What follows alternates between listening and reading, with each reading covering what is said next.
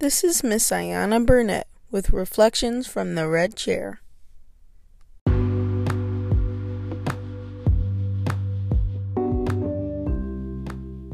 Greetings, greetings, greetings. Welcome to today's episode of Reflections from the Red Chair. I am Miss Ayana and I thank you for tuning in once again. And today's reflections is on planning. I can recall that there was a time in my life when I was fairly good at both creating the plan and executing the plan. I tell you, I had gotten so good at it that even in the midst of a real cray cray college life, I planned a nap every day in the middle of the day. It was great. Absolutely great. Now, we won't talk about the all nighters and things of that sort.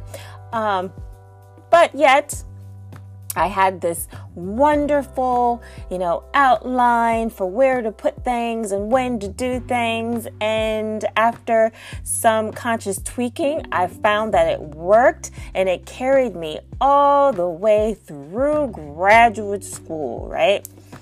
And then I became an adult. well, technically, I was an adult at that time, but I became a parent and life got a little bit more full, as I would like to say. And since then, I truly confess that once again, I am very good at creating a plan on paper. But boy, let me tell you, the execution phase uh, is a lot, a little more challenging than what it used to be.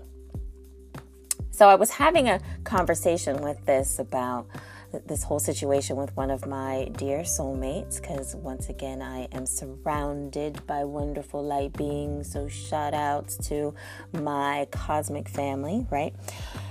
And it, we were talking about planning, and they said that that old cliche, right, of the one who fails to plan plans to fail, right? That if you fail to plan, you plan to fail. And I have to tell you that as soon as those words were received, I cringed. Right? I cringed. I hated to, to hear, to even hear that, that phrase spoken to me because part of me was like, I know that I have totally put forth genuine efforts and they're not working. So there's got to be another way, an alternative, right? There's got to be an alternative. And I am so glad to be able to share with you today that indeed there is one, right? At least one. I was meeting with my sacred women in their sacred women circle a couple weeks ago, and we were riding high as we were sharing, right, real life experiences that we had had when we had released the plan. We had released this idea of needing to know ahead of time of what the one, two, three is going to be. So, what did we surrender to and replace this, this whole plan with? Our intuition our intuition, right? This inner knowing. And so instead, the new practice was yes, by all means, getting clear on what the desire is, getting clear on what the focus is, right? Getting clear on what the intention is so we know what direction we're moving in. But after that, letting go and choosing to relax right? And to feed ourselves pleasure in order to keep our vibe as high as possible so that we could receive what I call pings. Right? And what's a ping? A ping is literally, you know, where you are busy doing something else and all of a sudden you just have this very clear and concise knowing. It's usually a directive and very simple, but one of those, oh, aha, that's it, right? And you absolutely know it is an answer to some situation, circumstance, problem, desire that you have been having. And you just act on it, right? Right? No thought. You just, you simply act on it and you allow yourself to be guided from the inside out. It was amazing to be able to listen to stories that totally mirrored my own experiences when stepping into a bit of this new paradigm. The things that could be experienced and manifested were so amazing. But the thing that was amazing about them is that they involved components that no one even stretching their imagination to the, the furthest edge possible.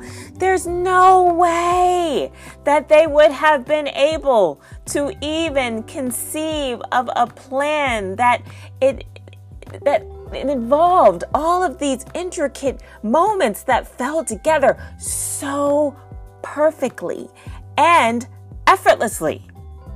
There was just no way right? No way.